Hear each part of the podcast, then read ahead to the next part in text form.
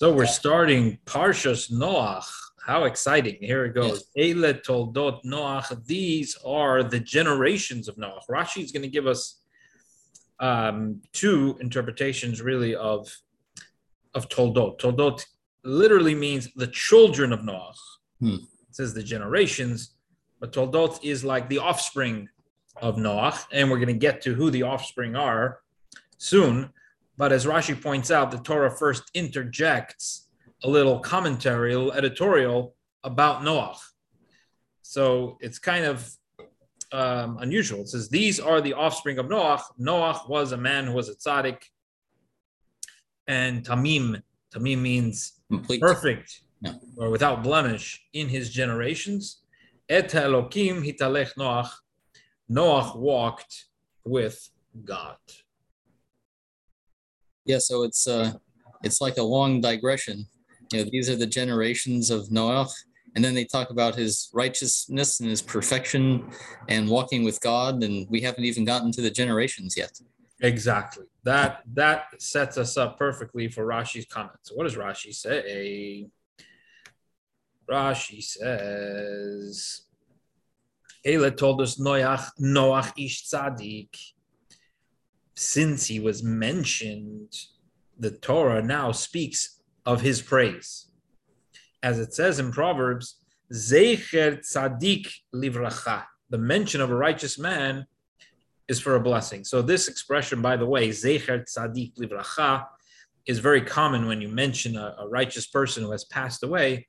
So a regular person, you would say Zal, Zecher Livracha, Mm. may the memory be for a blessing. When you're talking about a righteous person, a tzaddik, you say Zatzal, you put in a tzaddik, Mm. so Zecher Tzadik Livracha. And this is from a verse in Proverbs. And, with- and we're right here in this verse, the Torah is practicing that. We mention a righteous person, we praise him. That's Rashi's first explanation for the detour that the verse takes. Dover Acher, another explanation that it comes to teach you that the primary Iker the sam the main generations, the main progeny of the righteous is their good deeds. So, yes, it is referring to his children, his physical, biological children, but it's also hinting that the primary progeny is the fact that he was righteous, that he was without blemish in his generation, that he walked with God.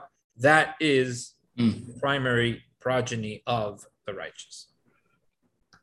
Next Rashi, Bidorotav. So the Torah, the Torah says that he was perfect in his generations. Well, why doesn't it just say he was perfect? What are we? What is it telling us by saying it was in his generations? Obviously, it was in his generations. It could have been another other time. That's the time that he lived.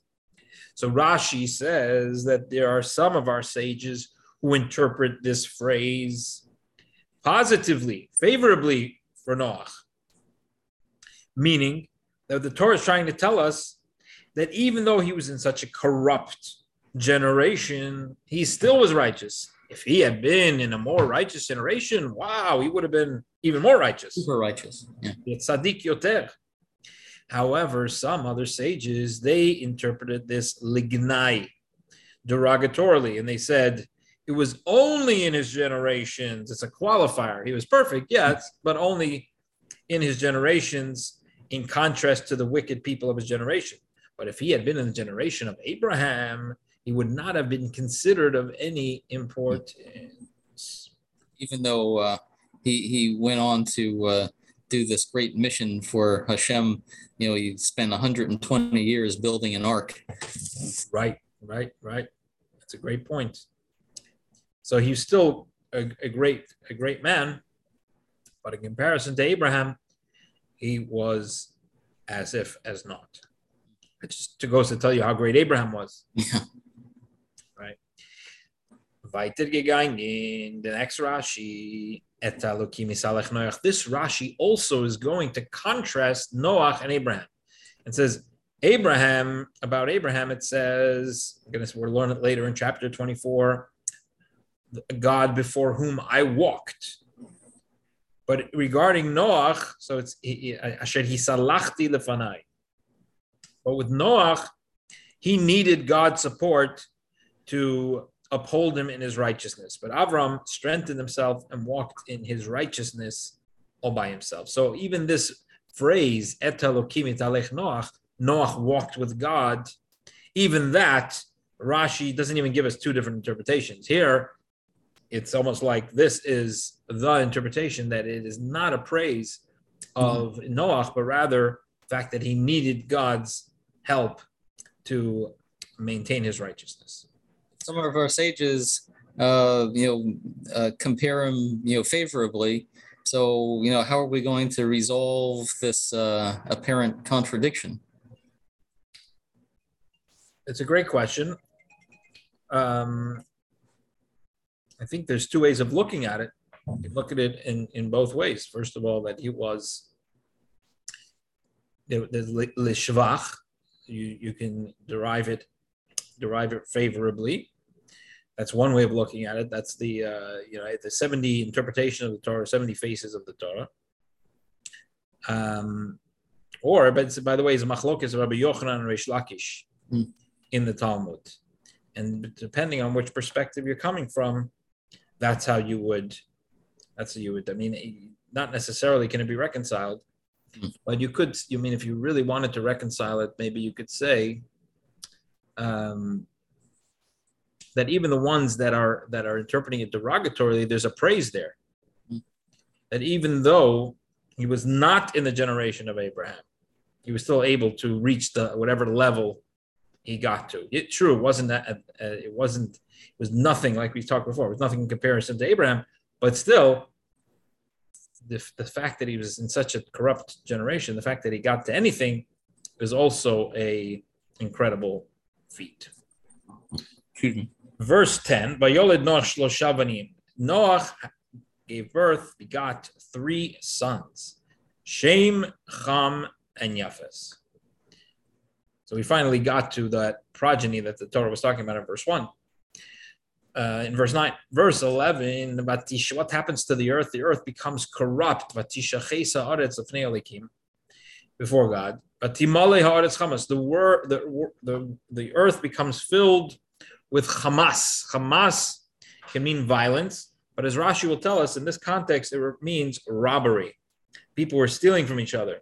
The Medrash elaborates and says that, let's say, a person had a big pile of uh, of beans or something you know very small. So each so a thousand people would come and take one bean. The guy would be left with nothing, but because it was so little, it couldn't be prosecuted. And so um, these were really corrupt people. Um, Rashi says, what does it mean Batishach is corrupt?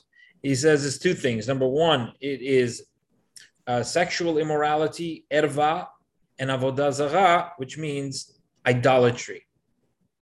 Then he also says, "Vatimel is chamas." Chamas means gezel theft. Yaralikim, verse twelve. Right, and so so uh, in the Hebrew they don't have it, but on the English side they have from other editions that he cites from Jonah the this, the chamas which was in their hands or in their palms. Um, so that shows that chamas is something that you would hold in your hand, which is you know th- uh, thievery. Verse 12 God saw the earth, and behold, it had become corrupt because all flesh had become had corrupted its way on the earth. Rashi says, what does it mean when it says all flesh? It doesn't say all people, it says all flesh. That tells us that even animals, beasts, domestic animals, wild animals, and birds were mating with those who were not of their own species. Verse 13 so God says to Noach, Kates the end of all flesh has come before me. For the earth has become full of robbery because of that. Behold, I'm going to destroy the earth.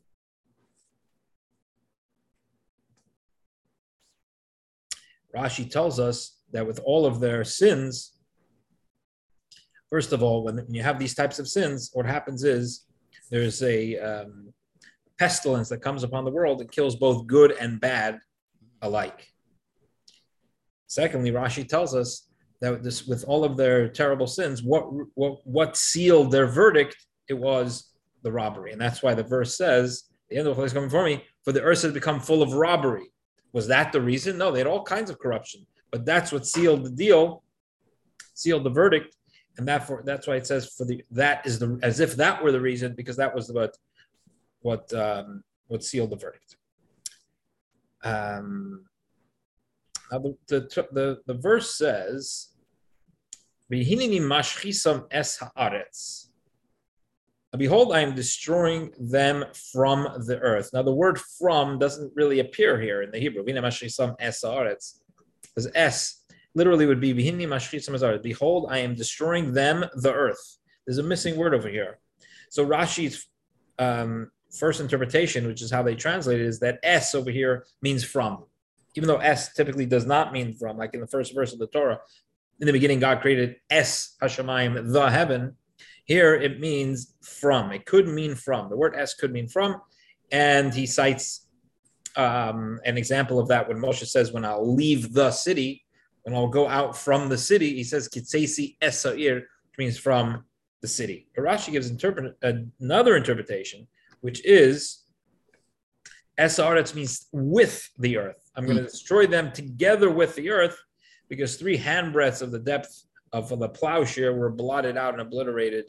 So he God is destroying the, all all uh, flesh from the earth, but also the earth itself is experiencing a destruction at least three handbreadths deep. So what does he what does he want from Noah? Verse 14, make for yourself an ark of gopher wood. Kinim you shall make the ark with compartments. So kinim are compartments. We'll see there's three compartments. You shall caulk it both inside and outside with pitch. Er many ways to bring relief and rescue are available to God. God has many ways to save Noah. Why did he burden him with this construction? The answer is so that the people of his generation would see him working on this thing for 120 years, and they're going to ask him, what is this for you? What are you doing?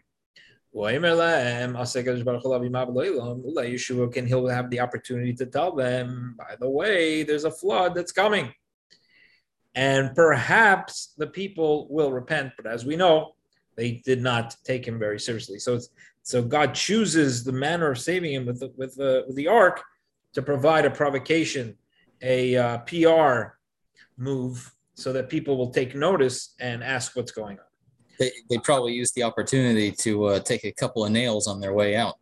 Good point. Maybe that's why it took 120 years. The materials kept going, getting lost.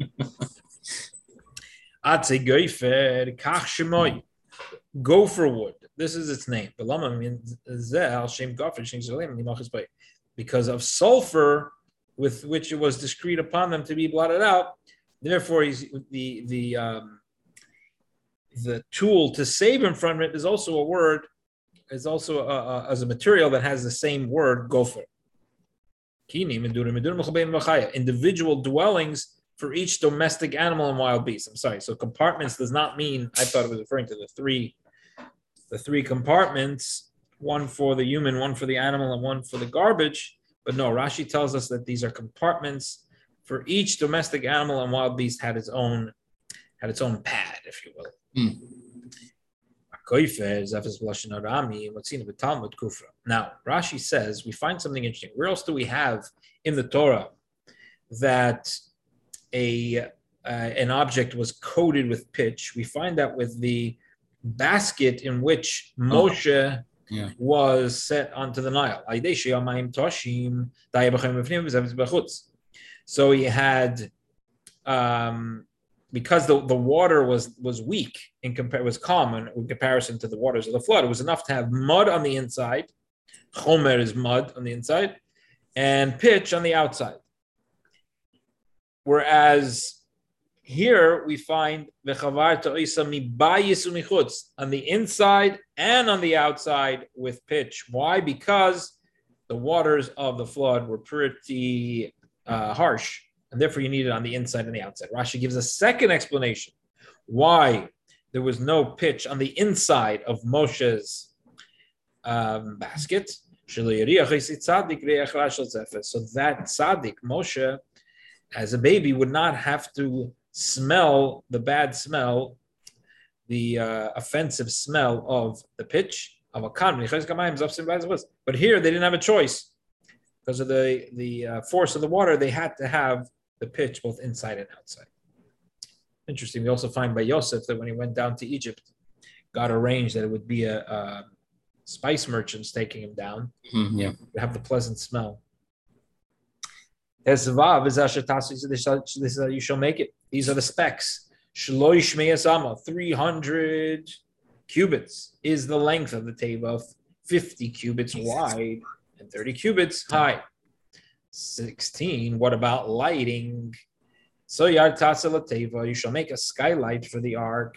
That's Rashi's first interpretation. His second uh, chalon, but his second interpretation is you shall you shall have a precious stone which gave them light. You shall to a cubit you shall finish it to the top, which means it's covering slanted upwards until it narrowed at the top to one cubit. So it had a roof, a flat roof of one cubit uh, width, and then everything else was on a slant so that the rain should run down from both sides. Uh, you shall make it, you should, the entrance of the ark you shall place in its side. Tachtim, shnim, ushlishim tasa. You shall make it with a bottom compartment, that's tachtim.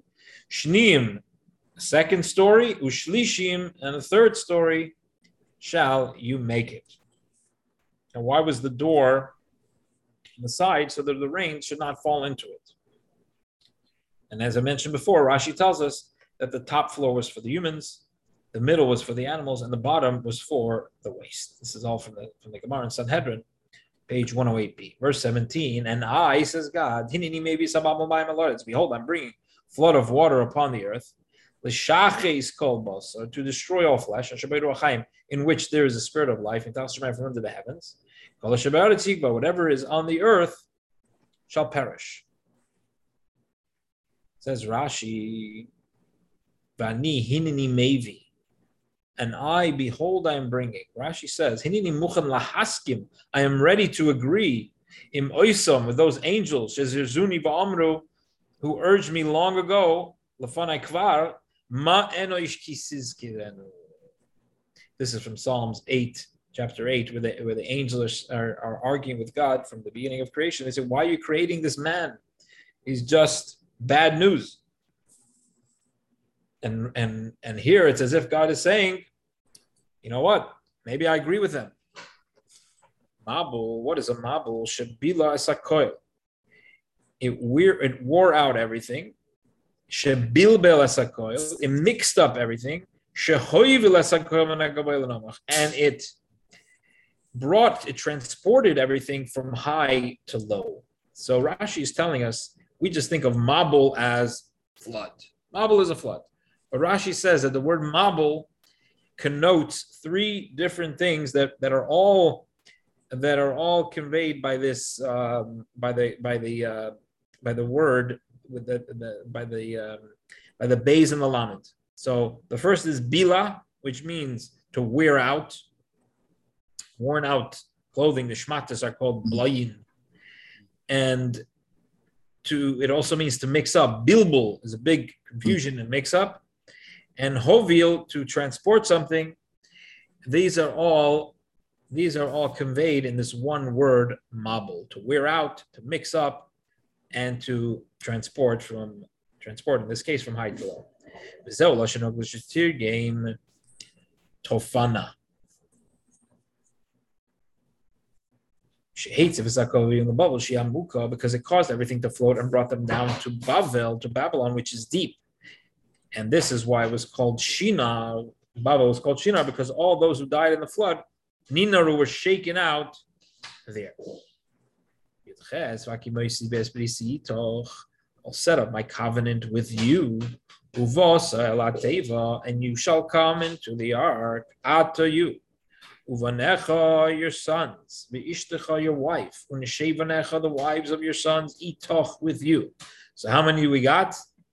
We've got Adam and Eve, and we've got the three sons and their wives, total of eight.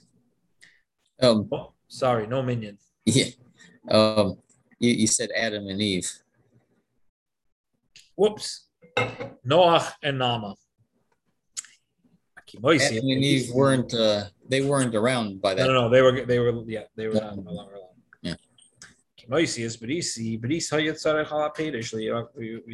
Now, what is this? I will set up my covenant with you. Rashi says this covenant was necessary for the fruits, so they should not rot and become putrid. And so that the wicked of the generation should not kill him. So he needed some miraculous intervention over here, in addition to his wonderful boat, because as Rashi says, two things. Number one, how is it for a whole year in the boat? How is he going to? How is the food going to survive without refrigeration? And secondly, the wicked people of this generation, as we'll see, they did try to kill him, but God protects him.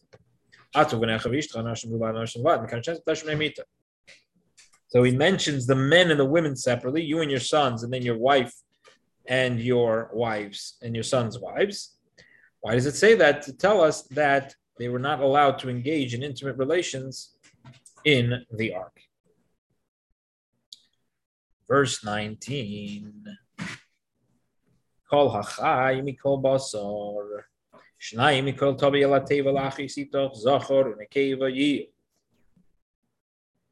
From all living things of flesh, two of each, you shall bring to the teva, to the ark, to preserve alive with you.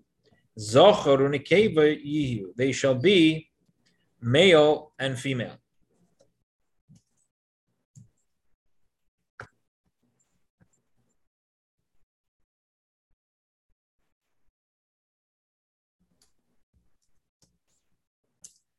Um, you see the screen? Yep. There? Okay, good. Go back. We're back. Uh,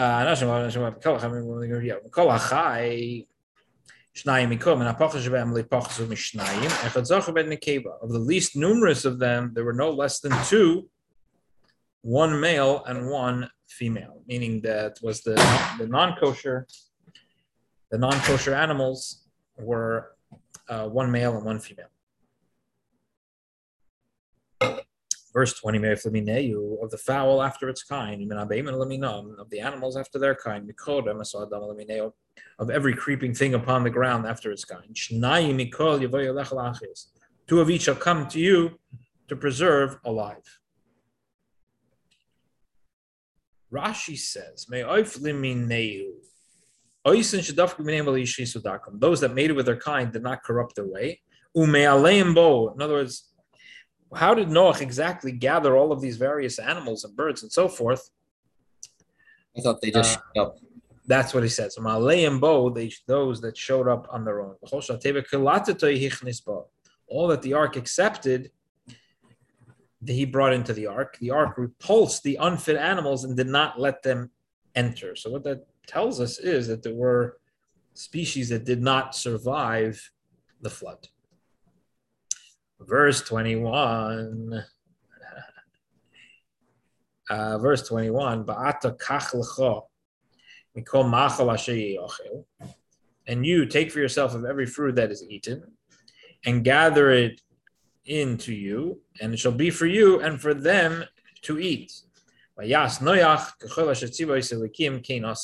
Noach did according to all that God had commanded him, so he did. What is Vayas Noach? What is what is what did he do that God had commanded him? Zeb binyan ateva. This refers to the building of the